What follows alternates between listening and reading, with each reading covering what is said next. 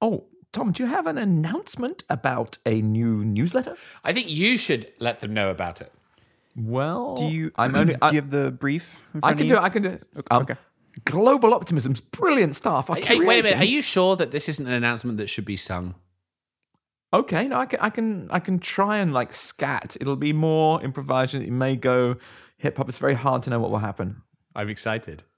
Global optimism, wonderful stuff are curating, curating, curating a weekly newsletter. What? Signals amidst the noise, demonstrating the momentum we all need. I can't do this anymore. It's horrible. It's like a cat being kind of strangled in an alleyway. Okay, it's not going to be sung. I'm sorry. If I had the music, I had a bit more time, Mm. I could have done it. Um, Mm-hmm. But I think if I'd gone on, we would have got complaints. We've we've had a lot of very positive comments. We got to we got to fight off, avoid those complaints. Okay. Take two. Global Optimism's amazing staff at curating a weekly newsletter. Signals amidst the noise, demonstrating the momentum we all need to keep our eye on in moving. What? Demonstrating the momentum we all need to keep our eye on in moving towards a net zero world. Knowing more and scrutinizing public commitments is an important step in the global crisis. Please check us out on Twitter at Global Optimism and subscribe. that was better. That was better. Okay, link is in the show notes. Enjoy the episode.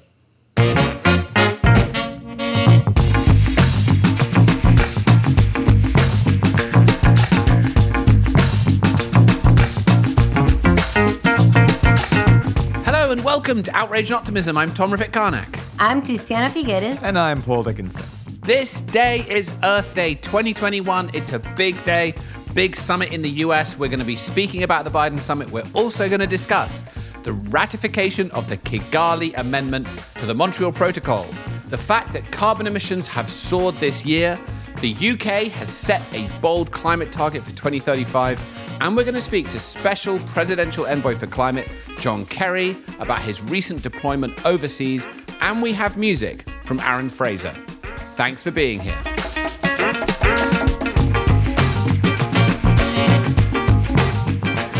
Right, Earth Day is a big Day! day. I never grew up with Earth Day being a big day, but since I have grown up, I've realized that our friends in the United States think of it as a very significant day, and really, I enjoy it. I think it's fantastic. Paul, you're laughing at me. You're out of a job in the in the Earth Day promotion uh, function of Earth No, Day. no, no, I brought it back. I think it's very nice. All I right, like it. very good. Happy Earth Day, Christiana and Tom.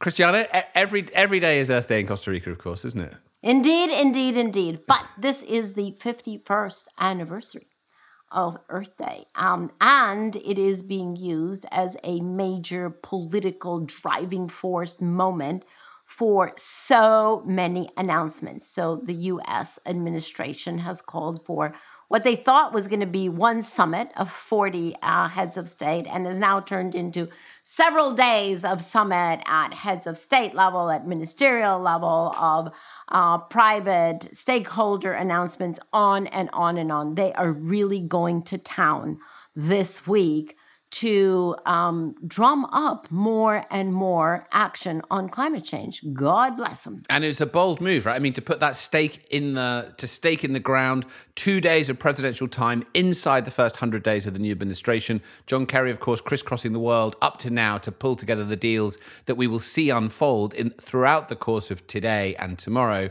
And we'll get to that in a minute. And of course, we'll speak to John Kerry. But first, Christiana, you wanted to speak about the Kigali Amendment. Why is that important? Well, we don't usually speak about other protocols and other conventions. We're not here. protocolists, Um, though, are we? Well, yeah, but They're we all have lovely. to. uh, they're, they're just lovely. Every I, we you know, have we to open the protocols, we need tent a little bit. Exactly. Open the tent.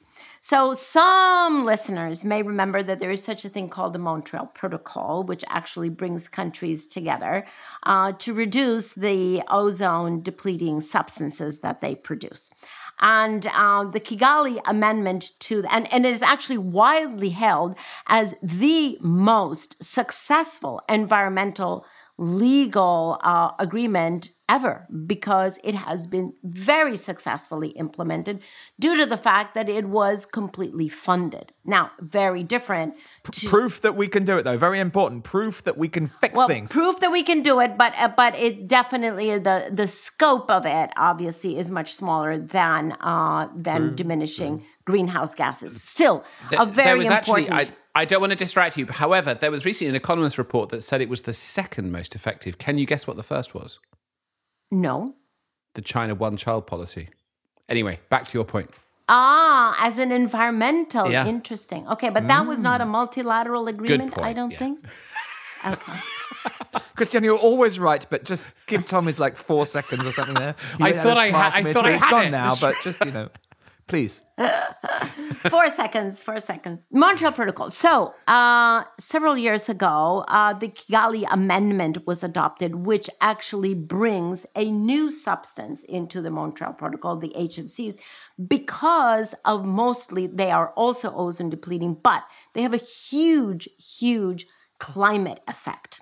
And so those were included. And now the question is how successful are we going to be in uh, being able to phase out those? And the reason why that's important is because if we are able to fully implement the Kigali Amendment, um, we would actually phase down the production of those HFCs by at least 80% over the next few decades, which shaves off 0.5 degrees centigrade of global temperature rise. And so when we're saying, you know, we really, really, really want to keep this to 1.5, 0.5 turns out to be a huge deal.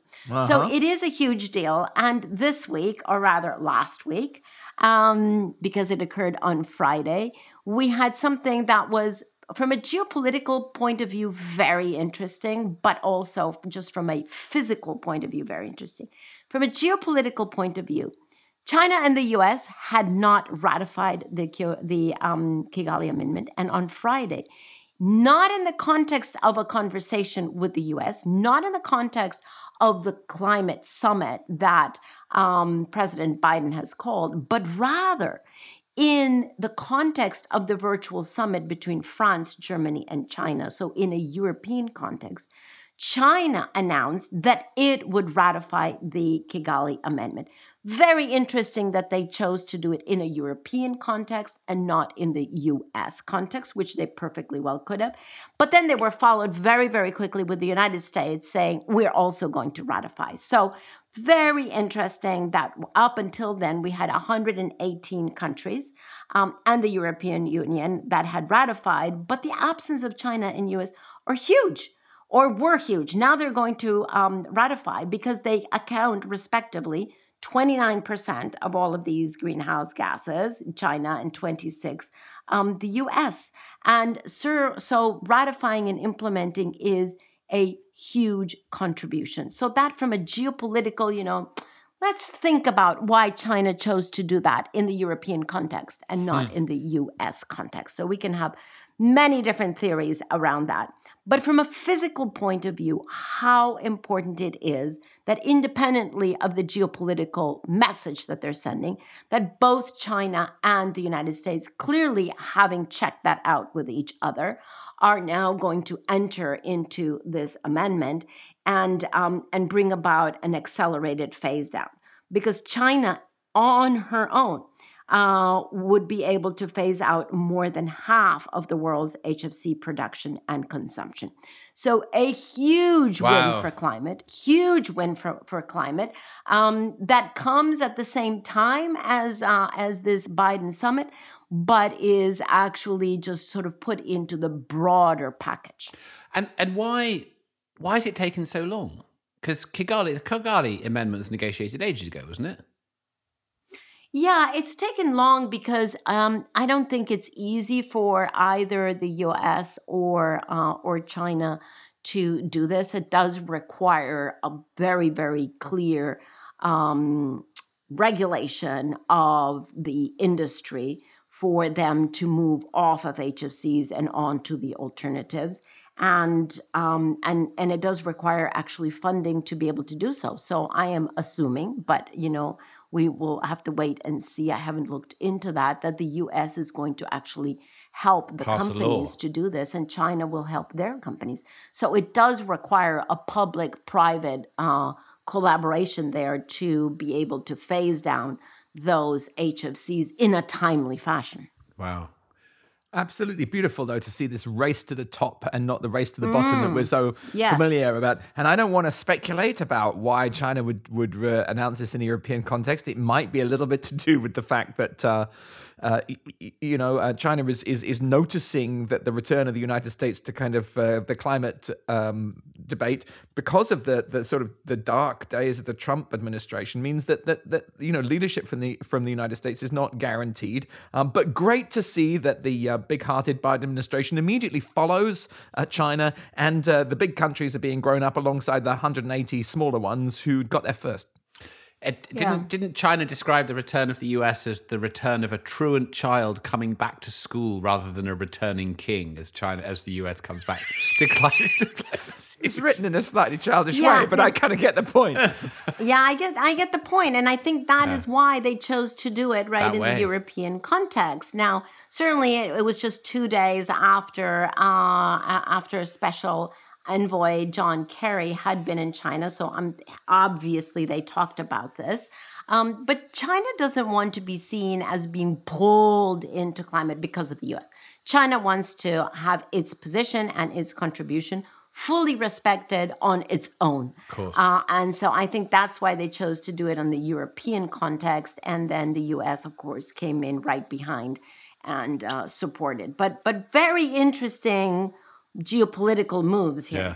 Can I turn that question around, Christiana? Um, do you think the US um, were, are worried about being pulled into this by China?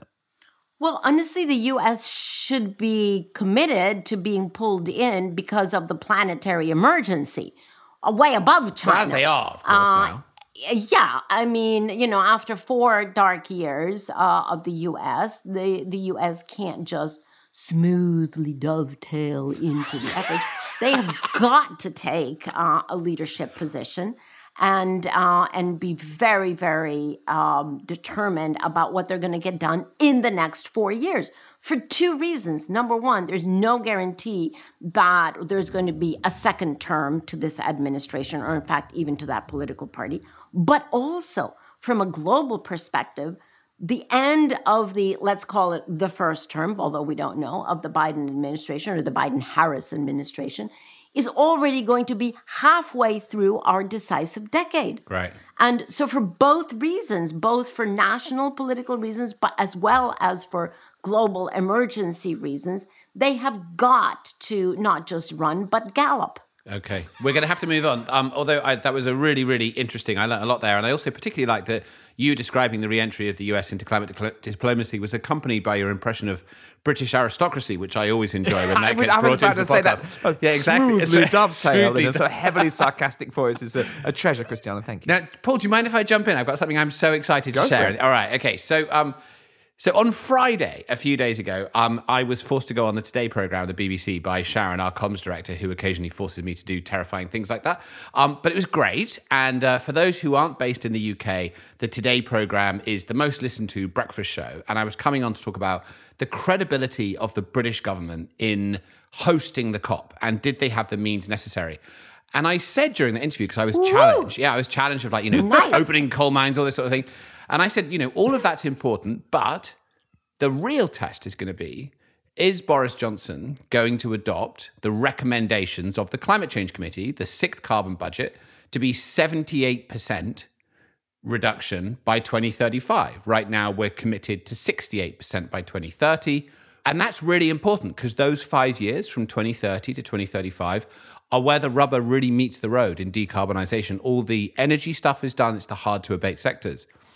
Little did I know. So, do you think, wait, do you think Boris Johnson was listening to you over his breakfast? well, I mean, You I'm- actually have to. The Queen makes the Prime Minister listen to the Today program. It's a kind of uh, tradition. I, I'm, I'm now approaching Paul Dickinson levels of you know assumptions of power. No, I don't think it had anything to do with me, but it was it was um, it was amazing to see that today uh, we're recording this on Tuesday the twentieth.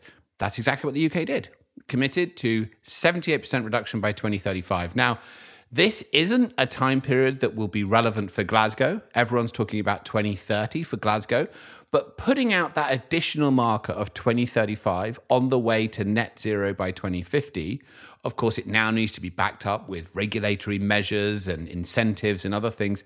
It's a pretty big deal. No other country has done that yet. So, um, you know, I mean, I don't like to point out that Costa Rica doesn't have that kind of target, but it just doesn't have it. So, you know. Oh my god, I'm gonna hide. I'm gonna hide. Um, this is correct, but it's actually only countries that have high emissions who can provide high emission reduction. Touche. Yeah, no, it's very hard to to reduce your emissions to a sort of intolerable. You can't, you know, worry about opening coal mines when you've never had when any. you've never had a coal mine. Yeah, exactly. It's like, what's Costa Rican's army reduction strategy? Well, never needed one. I we mean, it's a don't big- like it's to we don't like to reduce our army because we have an army of ants, turtles, birds. So we don't reduce our army. Okay. So, what do you guys think of this target? And then we'll go to Paul's thing. It, it's big. It's big stuff. I mean, you know, that they're talking about that. You know, what's it going to mean? It's going to mean electricity system that operates without carbon emissions, reduction in meat and dairy consumption across the UK, introducing low carbon heating systems in homes, planting woodland. Uh, you know, it's it's it's it's big stuff. But I mean. I was trying, trying to work out, like, you know, how do you achieve these goals? And you've heard me talk about it before, but I've got a stat this time. Cigarettes, my friends, cigarettes. Did you know a packet of cigarettes in Nigeria will cost you 91 cents, not even $1? In the UK, it'll cost you $14. In Australia, a packet of cigarettes, the same packet, will cost you $25. If you want to get things out of your society, you make them more expensive. It's so simple. That's my observation. Nice observation. Christiana, anything to add? No, I think all has been said on that topic. so I, I will I will add something then moving to the US and Yes. actually talking about how exciting it is that John Morton has been appointed reporting directly to the Treasury Secretary Janet Yellen um, and he is going to be responsible for building a kind of climate hub inside the US Treasury, uh, which is going to focus on trying to link up domestic finance, international affairs, tax policy, reporting, as I said, directly to Treasury Secretary Janet Yellen. There is so much scope here for us to build regulation driven markets. Brilliant policy is going to get the US moving. I hope and believe, I mean, some people have been a bit sniffy about whether he's the right person or whatever, some people in NGOs. But look, what I think is most hopeful here is that we just get that power of finance, that power of technology, that power of regulation, combining, aligning, and delivering the solutions we need. And, you know, it could all be done super fast to the general advantage of the United States economy. They've done it before. A nod from Christiana, silence from Tom. No, no, an You know, additional. where's the applause? Can we do this in front of an audience? I mean, we could. I could add a studio. Track. If you could, Clay, if you could Okay, just put in yeah, something yeah, like yeah, really yeah, over the top, yeah. something so Something people just think, crazy, what was yeah. that? You know, Yeah. just something shockingly large. Okay. I'm gonna add something in, so just do it again. Oh, that was quite a long thing to say. Um, You got it. Don't worry I'll- about I'll it. Just say add a to the little bit betterment you of the could Okay, do you're on States in economy. three, Um, two. and I think this represents, ladies and gentlemen, an entirely new era for the world. And then the applause.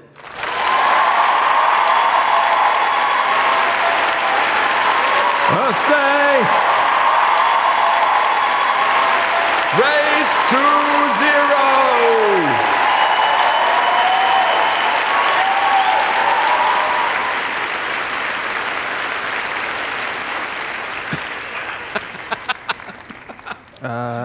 So there you go. Good, good. What were we talking about? John Morton, Tom.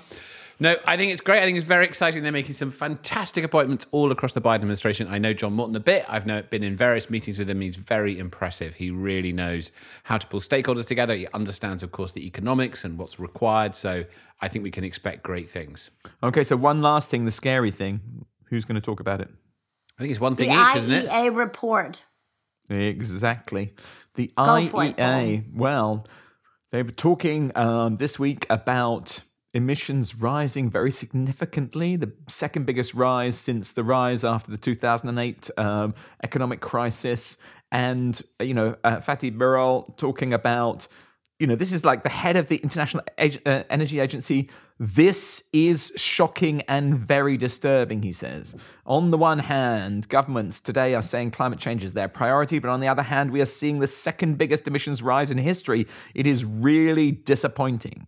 So that is just a little something to kind of cool our heels a little bit, a little reality check. And is that? I mean, I, I appreciate that. Obviously, that is disastrous and and and and a cause for great outrage. But is it only due to the massive drop last year that it looks that we're calling it such a massive increase? Are we back onto the trajectory or where we of where we would have been, or is it because there was a seven percent drop last year that looks like a massive spike this year? Well, no, no, we've got to kind of reduce it like 7% a year, pretty much. You're much. you right. know. Of course, we need to reduce it, and that re- Oh, reduction needs to go right. further. But does it mask the fact? Calling it the biggest rise in history is that slightly misleading because it really was the biggest drop in history and then a return to business as usual. look, you know, there are there's no absolute sort of truth outside of the human soul, but I trust the IEA when they give that kind of uh, grim warning. We have the the pleasure and honor of speaking to uh, John Kerry shortly, and uh, he has been giving very stark comments on global media about um, the inaction on emissions. So I'm inclined to say that. Uh, yes, it may be somewhat worsened by uh, the return of, uh, of, of sort of our economies with these these stimulus packages. But I mean, come on, you know, have haven't we learnt, you know, what it means to to have a global problem? Haven't we got lessons from the pandemic? Haven't we redesigned our societies? It looks like we haven't, not yet. All right. So let's turn to the interview now with Secretary Kerry. But wait. Oh, yes. But wait, I would love to, if I may, just very quickly read out a comment from a listener, Mustang Erin, who has about the coolest name I've ever heard of from the United States. Uh, she put a review on, or he put a review. They put a review on Apple Podcasts that says, I love everything about this podcast. This is the best climate change podcast out there, in my opinion. The banter is great, and I learn so much from every episode. I found you guys through the, you girls, you guys, through the Climate Question BBC podcast, which is also great. Christiana, you are my hero. Your intelligence, thoughtfulness, and ability to cut straight to the issue with no, with a no nonsense attitude is inspirational. This podcast has motivated me to become much more aware of my behaviors and change them for the better. Thanks. Wow. That's fantastic. Wow, what an endorsement. How generous. How totally generous. Thank you so, so much. Thank you. That's wonderful. Right. So now let's turn to an astonishing interview. We are so fortunate and so privileged hmm. and honored this week that we had the opportunity today, just a few hours ago on Tuesday, 20th, to speak to Secretary John Kerry. Now, John Kerry currently holds the title of US Special Presidential Envoy for Climate, uh, appointed, of course, by President Joe Biden. Formerly, he was Senator and Secretary of State under President Barack Obama. Um, he is a tireless and dedicated campaigner for climate action. He played an essential role in the construction of the Paris Agreement. We were very honored to speak to him today, recently back from his trip to China just before the Biden Summit on Climate Change, which is launching today. Hope you enjoy this conversation, and we will be back afterwards.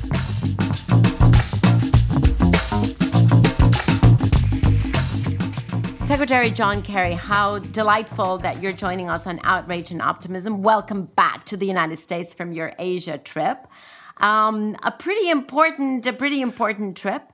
And I've been thinking, as you have been uh, talking to your colleagues in Korea, Japan, China, I've been thinking it is really very fortuitous that the four years of the Biden administration take us halfway into what we now know is the decisive decade on climate change. By 2025, when at least the first term of that administration would finish, the course on emission reductions will be set for 2030. And we know we have to be at one half emissions by 2030. And furthermore, COP26 sets the path over these first five years from now until 2025.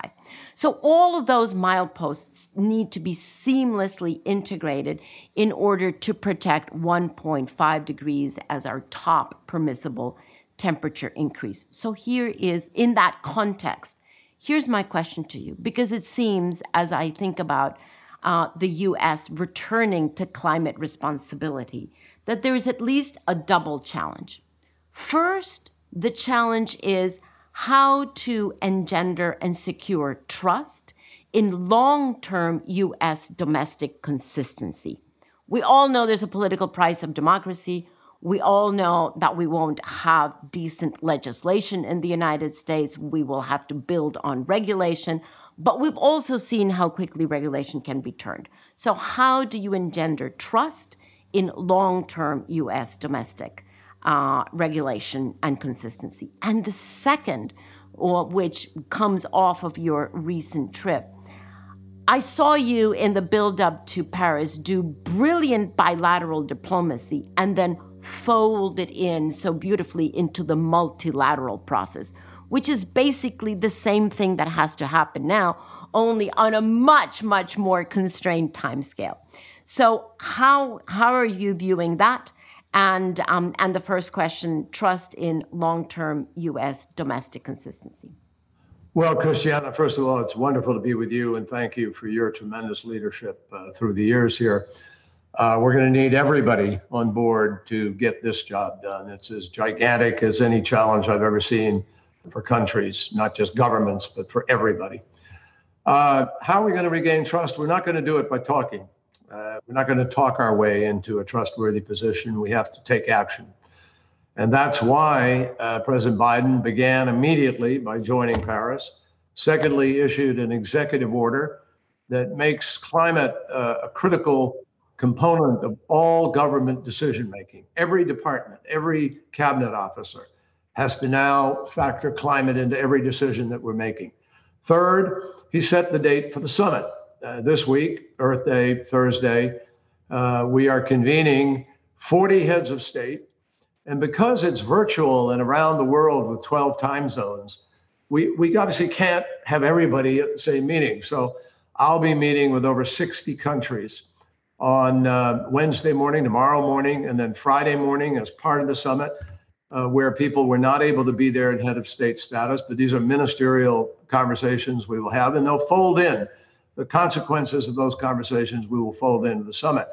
But at the summit, we not only have convened the 20 leading economies of the world, which, as you know, we worked with leading up to Paris. We're reconvening that, but we're also, based on the Paris lesson about some of the countries that felt not listened to enough as we came into the final week, which is part of the reason for the 1.5, as you remember.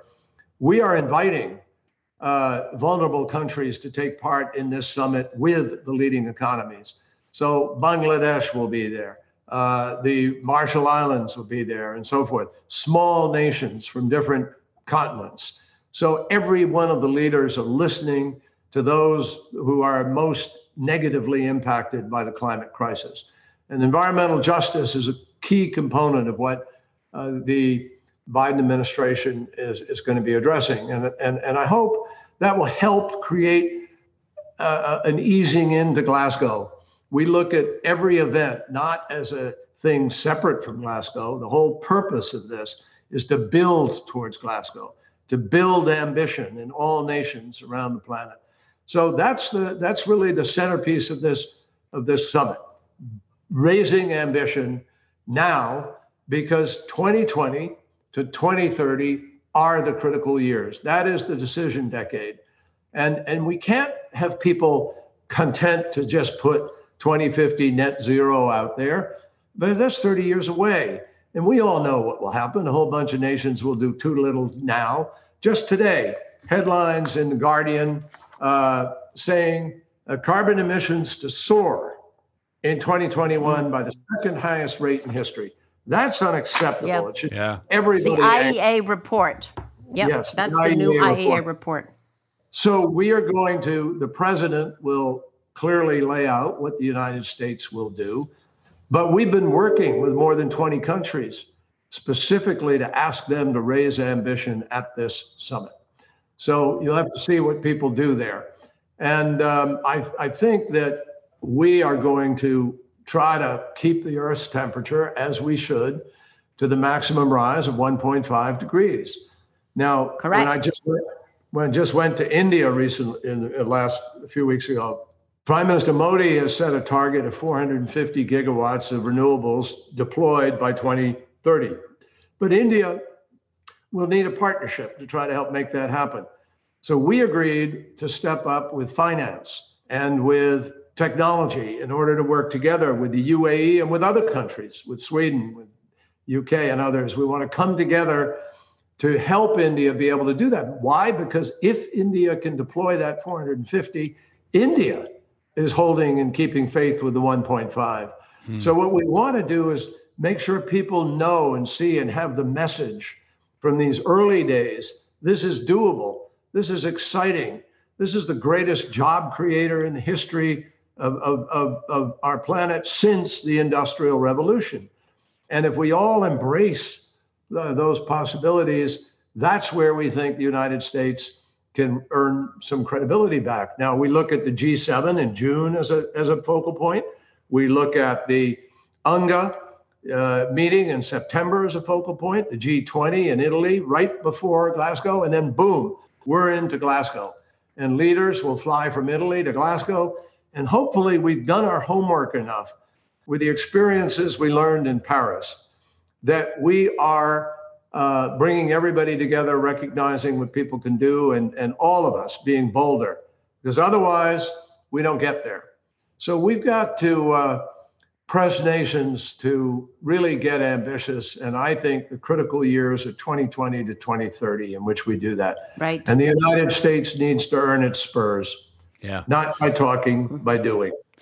So, so I thank you so much for that. There's so much in that, and the road to 2030 and the critical nature of it. Really, that's the game now, right? Rather than 2050. I just want to ask you a couple of questions about how far we can get onto that 1.5 degree trajectory throughout this year. What your hope is for that, and as a result of that, kind of what the press release says the day out of Glasgow. I mean, just looking at the numbers, there's some analysis going around the UK government at the moment that suggests that to get us onto a two degree trajectory, we need to find a further 12 gigatons of reductions by 2030. And to get us onto a 1.5 degree trajectory, we need to find 29 gigatons. So an ambitious Chinese commitment might be five, the US NDC maybe two, EU target got us a gigaton. You know, you sort of add those together and you think there's a big gap. So how do we fill that gap? Is it national commitments? Is it sectoral deals? And as a result of that work, where are we on the day after Glasgow? How much of that gap have we filled? Well, let me let me be absolutely candid on this uh, because we need candor and we need to be operating around facts, not operating the way the Trump administration did, making things up and ignoring the science. We know that even if we got to net zero by 2050, we're not finished. We know we have to suck CO2 out of the atmosphere. So we have a technology chase here. And that is part of what we need to discuss in the context of 2020 to 2030. We're going to be upping our efforts for R&D, for innovation. Bill Gates will be talking at our summit and he will be laying out and a whole panel will be discussing the innovation and where we are and where we need to get to. I have argued with people that we need, I mean, you know, COP 26 needs to be the, the honest COP. Hmm. We need to go there and know what we can do and we're determined to do. So every country, and that particularly 20 nations account for 81% of all emissions. Those 20 nations need particularly to come to Glasgow and make it clear that they're going to get on the 1.5 track and they're going to be moving faster to get out of coal, to, to shift even from uh, gas uh, to some degree. I mean, gas is being talked about as the great bridge. Well, okay if you're rapidly deploying out of out of coal and you have an end time for the use of the gas. We don't want to build out a whole new huge right. monumental gas infrastructure and then the fight becomes in 20 years over stranded assets and whether or not we're going to uh, you know lose some of the jobs that are now invested in that. You can hear the political fight over that. Yeah. Let's avoid it. The reality is that countries are doing very well at 85, 90%, a few of them, the ones that have really taken the plunge in being uh, renewable. And if we can, if we push the battery storage curve, which now is beginning to happen. We're getting utility battery storage at four hours or more. If we can begin to up that, whoever breaks through with storage worth weeks, it's a game changer. Yeah. And they'll be richer than Jeff Yep. Bezos. So, Yep. you know, I think what we can do, folks, is keep pushing. And here's where I said the honest cop there will be a gap. We have to acknowledge the gap, we have to define the gap, and we have to go after the gap. And I believe that we, we particularly the, a lot of the countries that are technology uh, very proficient, and there are many of them in the world. I mean, Israel is particularly technology proficient.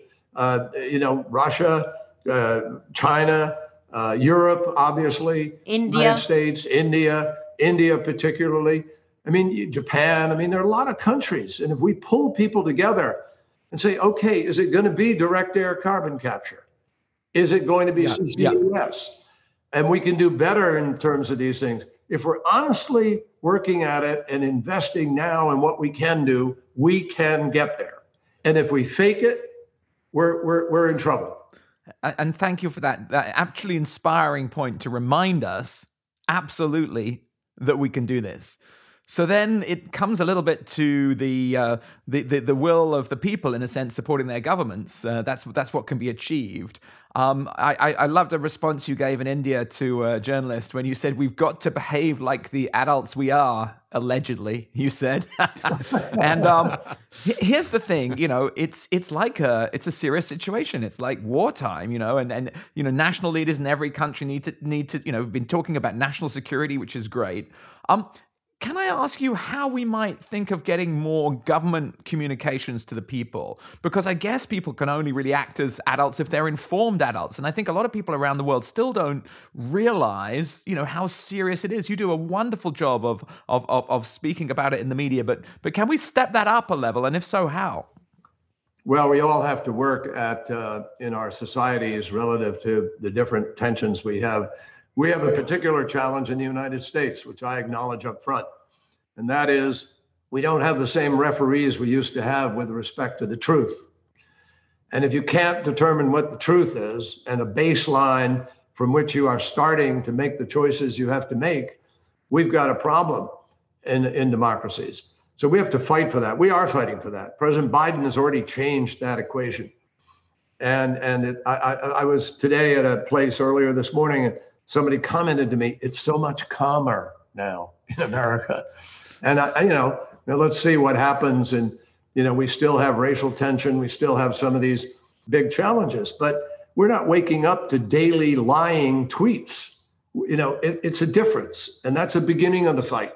Hmm. And we've all It's got such to a be relief. It's such a relief. Such a relief. relief. Secretary Kerry, we, it wasn't just the US, where the whole world was waking up to those tweets or going to But- bed but to them. That's what, that's what people are saying now. Honestly, I hear people say, "What a relief!" But it, but boy, we don't have the time just to be relieved. We got to go to work, folks. And and the wartime analogy is absolutely real. I've used it. That's why I started World War Zero. World War Zero, because it's it's global. You can't do this without all the nations involved, particularly the 20 critical economies. It is it is war because some people have declared war on facts. They've declared war on science.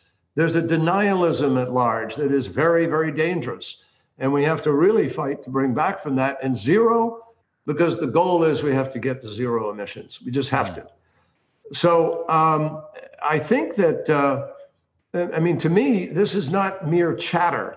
Mhm. Uh, it's it's it's the reality of what we what we see as opportunity in this. This is not doomsday. I, I really think one of the things that I tried to do with China the other day was change the equation of people feeling, oh my God, you know, we can't even get everybody together on the same page. How are we going to possibly do this? Well, China, for the first time ever, we the headline of our of our joint statement, U.S. China joint statement on climate crisis. They have mm-hmm. never called it a crisis. And not only it was repeated in the body of the text where they said it's urgent, it's serious. And for the first time, instead of being content to say our plat we're gonna we're gonna peak at 2030, And then if you looked at their plans, the peak went out from there as a plateau, not a reduction. They're now saying we must take actions in the 2020s. Mm. And if President Xi comes to the summit on Thursday, which we hope he will, uh, we anticipate he may well lay down some of the steps China is going to take in the 2020s to move faster. So if China and the United States, it's sort of a you know similar to what we did in 2013 when I went to China and negotiated yep. President Xi, and then we came to Paris jointly, not because we want to be joint, but because we want to. I mean, we want to be cooperating, but we want people to see that this issue is bigger yeah. than two nations. This issue are the differences between us, which are the real. We've got to all compartmentalize climate as the thing that absolutely we need to move on and, and do. Now, one thing I'd share with you, which is different, um, and climate and China, by the way, repeated throughout the statement the willing the need to mitigate, to adapt, to have resilience, to come together and share that endeavor. But I have been working with uh, the largest financial institutions in the United States over the course of the last um, several months. And you've all heard the names. You know the big names of you know J.P. Morgan, Bank of America, Morgan Stanley, Goldman Sachs, BlackRock, et cetera. They are setting out in the next few days, and there's many, and a number of them have released. I mean, one of them, you know, individually, they've already said we're going to do a trillion dollars over the next 10 years because we've been working with them to concentrate how much can you put into climate investment and how mm-hmm. because no government has the trillions necessary in the climate gap in the crisis in the finance gap to do what we need to do to get this job done mm-hmm. so they Correct. have now stepped up and we have several trillions of dollars that they will invest in alternative energy renewable in uh, solar in wind in next generation of storage of uh, hydrogen, geothermal, uh, et cetera, et cetera. If, if, and, and these are commercial capacities. So this is what we want to do with India. We, the United States, want to work with these other countries, put the finance on the table, get the power purchase agreements that we need, and begin to move and accelerate the deployment as if we're really in a war. And we have allies, and we're coming together with a real plan mm. to get the job mm. done. That's what we need to do. Well, you know, that is what we need to do. And I've been delighted to see that the financial sector has moved so dramatically over the past two years, except the financial sector in the US. And so it is really thrilling to hear that the financial sector in the US is now waking up to the threat to their to their values yeah. and to their assets totally. and realizing that this is about protecting their assets and investing into profitable investments as you've been saying it for years so, um, John, what is after this? All eyes this week are clearly on, on this uh, series of summits that you and President Biden have uh, convened. After this week, which is going to be uh, hopefully tectonic, um, after this week, what is the next step for you on the road to Glasgow? Well, the next step becomes continued diplomacy. Uh, we we will work uh, with countries. We have teams that we've put together uh, we've sat with many of these countries and said, look, I mean, not, you know, this is not, we're not trying to do the heavy hand or the big foot or whatever. We're trying to work with people, hmm. trying to cooperate.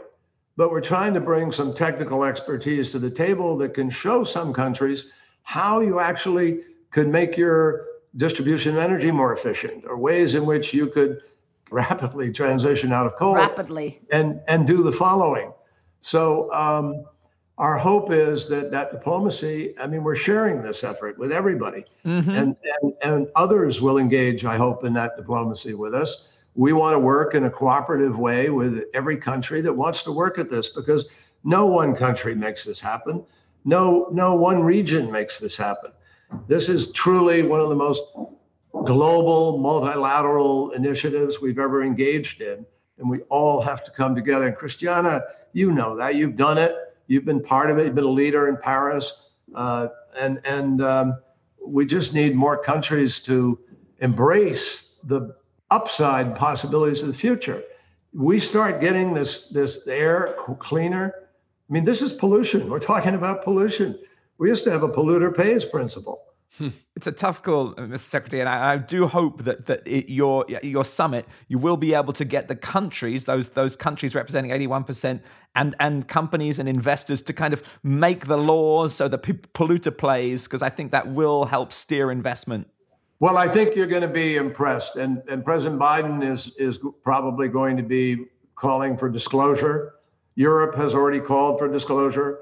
I think there will be a global move towards disclosure. Disclosure, personally, that's a fine thing, Secretary Kerry. That's a fine thing, and that's really going to begin to drive uh, the yeah. way people invest and where they invest. I'm getting signals from my team here. They're about to put yes. a big anchor on me and haul me away. Yes, yes. We have to let you go uh, to your very busy schedule. Um, one word or or one sentence from you at the end. We always ask people we interview to place themselves on somewhere along the range between outrage and optimism, which is the name of our podcast, because I think we need to be outraged that we haven't done more and quicker, but optimistic about everything that is can be done. So where on that spectrum would you place John Kerry in 2021? I'm 100% on both. 100% outrage, 100% optimistic. Love it. I like that. I like that. Love it. Secretary John Kerry, thank you so, so much, not just thank for you. being with us here, but for returning to the leadership on this challenging mm-hmm. issue of our times. Thank you Great so much. Great to be with you. Thank you, Christiana. Thank you. Take care, thank everybody. You. Thank you.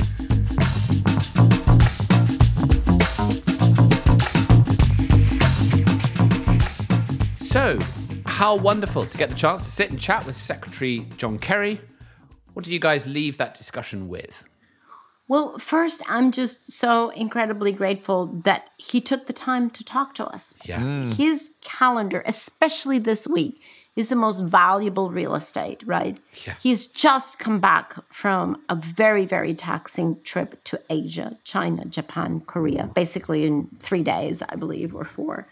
He is supporting President Biden with the summit um, that Biden is hosting this week. He has his own summit with 60 ministers. He is just a very, very busy person this week. So thank you so much to him for taking the time out of his crazy schedule to to be with us. The the other thing that I wanted to say is as we were talking to him, and I'm sure um, Paul and and Tom that you remember this is um, yes, as as Tom mentioned, um, at the beginning of this episode, he would come into the negotiating room at two, three o'clock in the morning and want to know what is going on and how can he help, how can he instruct the U.S. team, and um, really very, um, very impressive his commitment. But I was also so deeply touched when, literally five years ago on Earth Day, in the signing ceremony of the Paris Agreement in New York in the United Nations how, when it came for him to pick up the pen and um, sign the Paris Agreement on behalf of the United States, John Kerry had his granddaughter on his knee. Mm. And that photograph of him with his little granddaughter just went around the world. And it is such a beautiful, um, a, a beautiful statement of how he understands the moral imperative on this, the intergenerational injustice that we must right, at the same time as he totally understands the economic imperative, because he is one of the most compelling speakers about the economic benefits that come from addressing climate change. And he'll rattle off you know how much investment how many more how many more jobs it's going to create he is very, very clear that both of those are actually mutually reinforcing imperatives. And he takes that strength of those two arguments to all of his diplomacy. And that is a particular approach to diplomacy. He's not telling others what to do. He is very, very committed to both growing the global economy in a clean way and do so so that there is intergenerational and in fact let's say social justice to this and it just gives him such a different approach with leaders, and he is frankly so disarming uh, when he approaches any of these leaders. He, really, I'm just in such gratitude. I don't think there is another U.S. citizen who was as helpful um, in the Paris Agreement as John Kerry. And I th- he's definitely proven to already be incredibly helpful to the US administration. And he will be a leading figure in the success of COP26. So you're a bit on the fence there, uh, Christiana. Yeah, I don't like him at all.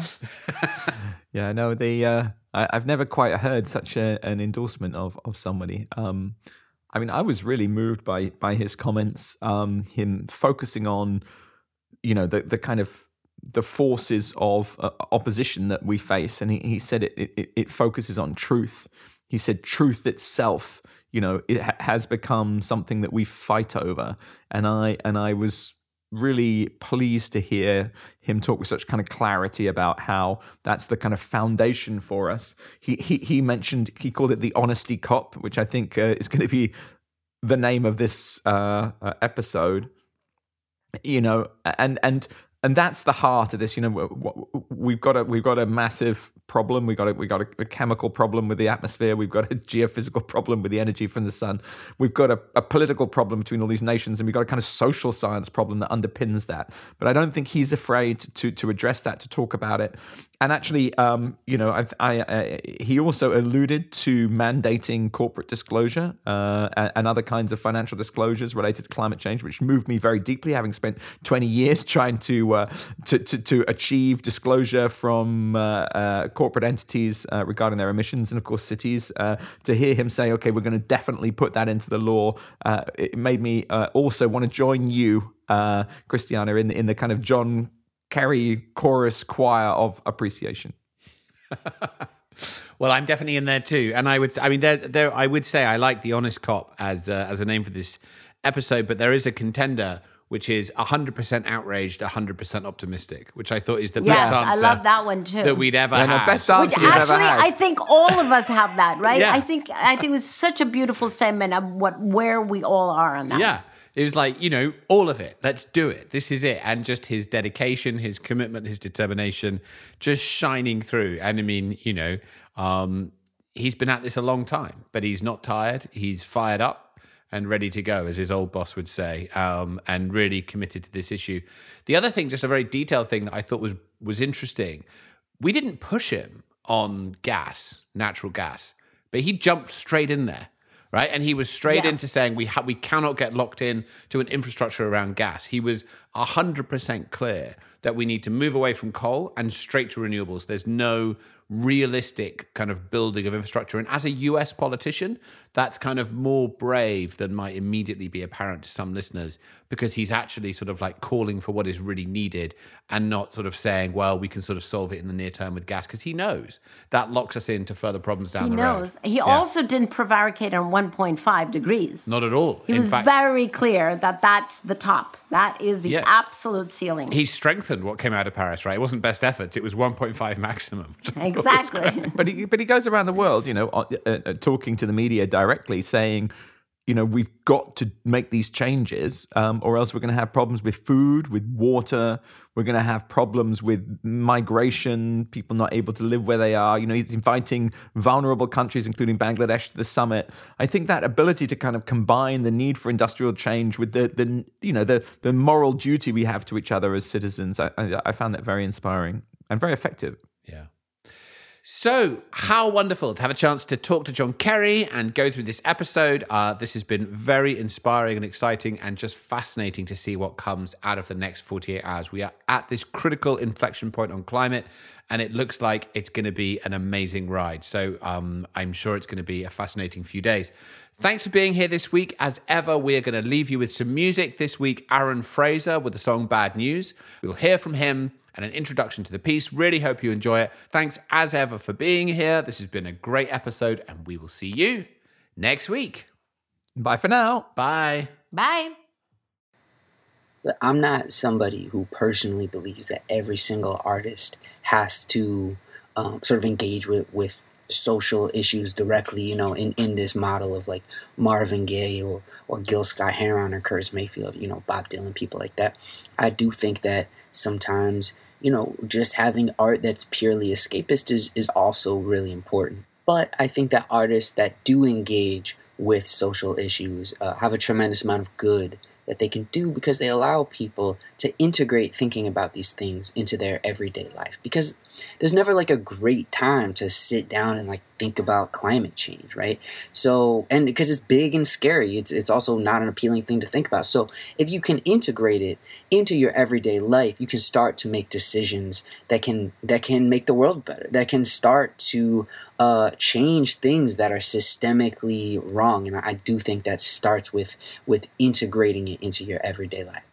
My inspiration for the song bad news was climate change. Um, I think that a lot of times when an issue feels really big um, and hard to solve, uh, like climate change or, or homelessness, for you know, for another example, um, I think it's easier to look away a lot of times. But I think when you feel that urge to look away, that's when it's probably most important to to stare directly into it. So um, the lyrics to the song, I wanted them to be read almost as if they're coming from Mother Earth. So like, you know, I'm on fire, I'm burning, I can barely keep it turning. Um, you know, can be all of us just trying to uh, get through it, you know, or it can be the planet sort of like asking for help and, and having it fall on deaf ears far too often.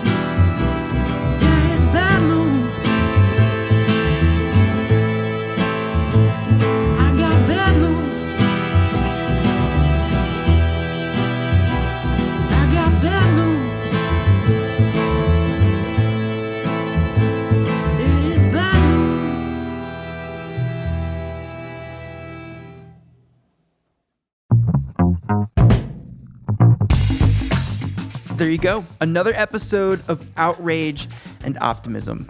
My name's Clay. I'm the producer of this podcast. Thank you so much for listening. The tune you just heard was Bad News by Aaron Frazer, and this track is just a sample of what you can enjoy from Aaron. I've been listening to his latest record titled Introducing. I highly recommend you check it out. It's got this mid 60s soul vibe, but it's really imaginative. It goes beyond that era. And, you know, when a Detroiter hears this record, it's just, it's Motown. It's Motown, and it just doesn't get better than that. It's like mom's cleaning the house on Sunday good. You know what I'm saying? It's great music, and it's great music for Earth Day. Aaron has partnered with the Sierra Club on an initiative called Soul Nation, which is a climate justice, solutions based organization led by black thought leaders who are closing the green gap and placing people at the core of environmental justice work. And that's what I'm talking about. So, links in the show notes. Thank you, Aaron. And happy Earth Day, everyone. So, what are you guys doing for Earth Day? I think myself, I'm going to check in on my compost pile, tune into a few virtual Earth Day events, and maybe plant some stuff. Oh, and I'm definitely going to check out the latest Signals Amidst the Noise newsletter from Global Optimism. It's actually true. I need to read up on that because I've been a bit busy this week and I didn't read it. But you can read along with me and subscribe. It's the perfect way to spend a nice Earth Day afternoon. And this newsletter is hot. I mean, we are getting a great response from all of you on it. Thank you for checking it out. Lots of subscribers. And I think Sharon actually told me it was, and I quote, going gangbusters, which is one of my new phrases. So, link is in the show notes to that. Hit subscribe and read up. Outrage and Optimism is a global optimism production. Global Optimism is Sarah Law, Katie Bradford, Laura Richardson, Marina Mancilia Herman, Sophie McDonald, Freya Newman, Sarah Thomas, Sue Reed, and John Ward. Our executive producer is Sharon Johnson, and our producer is Clay Carnell. And our hosts are Christiana Figueres, Paul Dickinson, and Tom Rivett-Carnac. Thank you so much to our guest this week, U.S. Special Presidential Envoy for Climate, John Kerry. It was great having you on. Okay, those are all my notes. That's a wrap. I'm going to go enjoy Earth Day. Happy 51st Earth Day. Send us a message on Facebook, Instagram, or Twitter at Global Optimism with what you're up to today. And we'll see you next week. Bye.